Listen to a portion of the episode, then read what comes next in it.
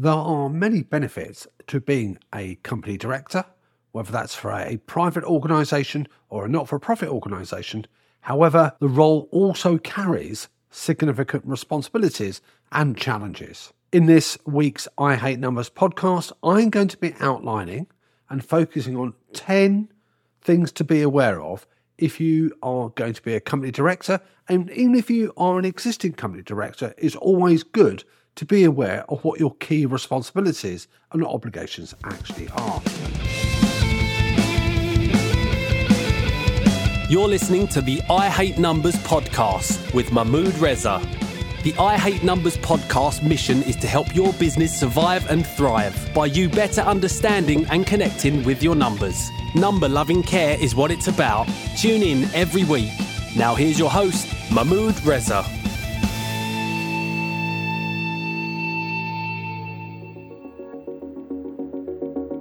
Hi, folks, my name is Mahmood. I'm the founder owner of I Hate Numbers and book of the same name. And for over 28 plus years, I've been helping thousands of business owners make more money, reduce their stress and tax liabilities, increase their financial understanding and literacy, and have the businesses they aspire to have. What's not to love about that? Let's crack on with the podcast. Now, in summary form, even though there are a lot of benefits to being a company director, and I've been a director in my own company as well as being a non executive and a director in other companies, and it's a great beneficial thing to do. However, I'm going to be focusing on the obligations and the responsibilities. It makes no odds whether you are a small size company or a large company, responsibilities are still there. In essence, directors are held accountable for the actions of the company. They have a responsibility to make sure there's legal and ethical compliance, manage those risks, make decisions which could be problematic, and it will impact the company and its various stakeholders. So it's really important that you're fully aware of what those obligations actually are. The first thing is to be aware UK company directors, and this applies to other directors in other jurisdictions, have what's called a fiduciary duty. Doesn't that sound wonderful?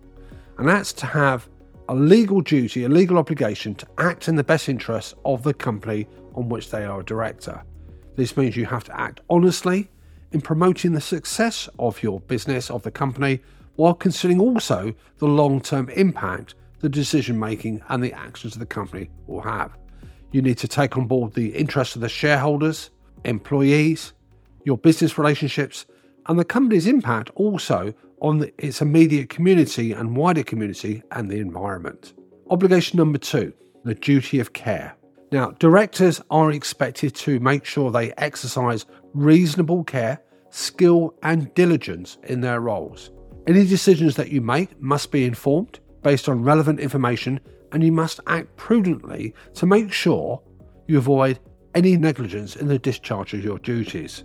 Far too many people think that once you become a director of a company, then you absolve yourself of any responsibilities and you can't be held accountable. And that's far from the truth.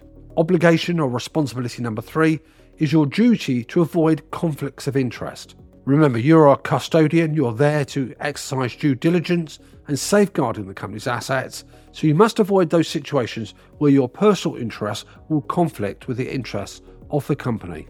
If you have a conflict, a direct or indirect interest in a proposed transaction with a company, then you must make sure you declare that and make the other directors aware of that conflict. Again, that applies whether you are a director of a private company or a not for profit organisation. Our fourth responsibility is the statutory side of things. Now, when we talk about directors being responsible for preparing and filing accurate statements, annual reports, the annual confirmation statement to Companies House, you can delegate that responsibility, but ultimately the responsibility lies with the directors. Those financial statements are in the public domain, enable transparency, give confidence to those stakeholders that will interact with the company. So even though you may delegate that responsibility to a firm of accountants like ours. Ultimately, it's the directors that assume the final responsibility for those accounts. What's our next obligation in our list? We've covered four already. Number five, compliance.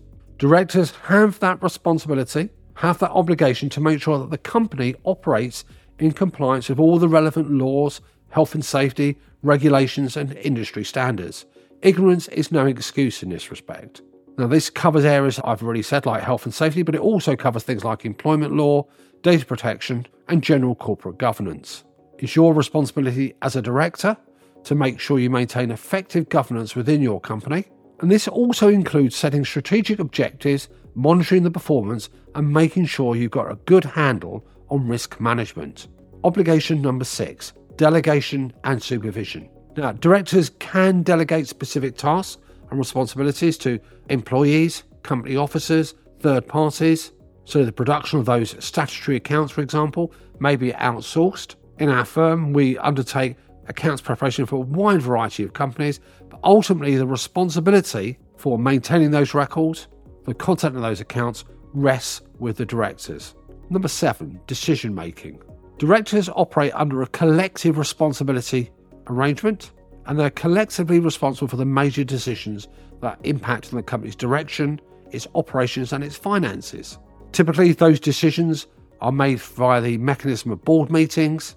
Those board meetings should be minuted, and directors should be less passive and more active in their discussions and decision making processes. Now, folks, if you are part of a small company, so maybe there's only one or two directors, those responsibilities are not absolved. So, paperwork, meetings, minutes, notes are still a requirement. It's less top heavy than it would be for a PLC. But those obligations do not dissipate purely because you're a single director or two or three directors that make up the board of directors in your company. We're on the home track now. Let's look at our next obligation, and that's about stakeholder engagement. Now, directors need to engage with a variety of stakeholders, including shareholders, if you're a private company, employees, customers, suppliers, the wider community. And that communication and engagement can help maintain those positive relationships and mitigate any problems that might occur. The last one we're going to factor in is about risk management. It's the director's responsibility to identify and manage those risks which could impact on the company's success or reputation. So, avoiding things like trading when you're insolvent, that is the responsibility of the directors. Directors, by the way, can be held personally liable for misdeeds, corporate manslaughter, misappropriation of assets. So it's a folly to think that because you operate through a limited company, you have no personal exposure at all. Make sure you've got good risk management procedures in your company and a central requirement. The directors are the pilots of the ship, they are the ones who direct the company, impact and input into its strategic direction, and bear the ultimate legal responsibility. Now, one last thing I should have commented on is what's the conditions? Well, as long as you're over 16, you can be UK based, but as long as you've got a UK registered address, you can be a company director. Make sure you're not disqualified, make sure that you fit the criteria, and despite the obligations that I've outlined, all these things are perfectly manageable, and it's an excellent way to develop your skills. And obviously, if it's your company, by default, you're likely to be the director as well. So make sure you're aware of what those responsibilities are, getting accounts in on time, making sure confirmation statements are filed correctly. If not, not only will there be potential penalties coming out of the system, but you could be held culpable as well. Folks, I hope this podcast has been of some use to you.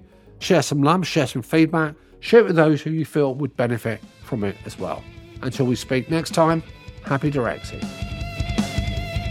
We hope you enjoyed this episode and appreciate you taking the time to listen to the show. We hope you got some value. If you did, then we'd love it if you shared the episode. We look forward to you joining us next week for another I Hate Numbers episode.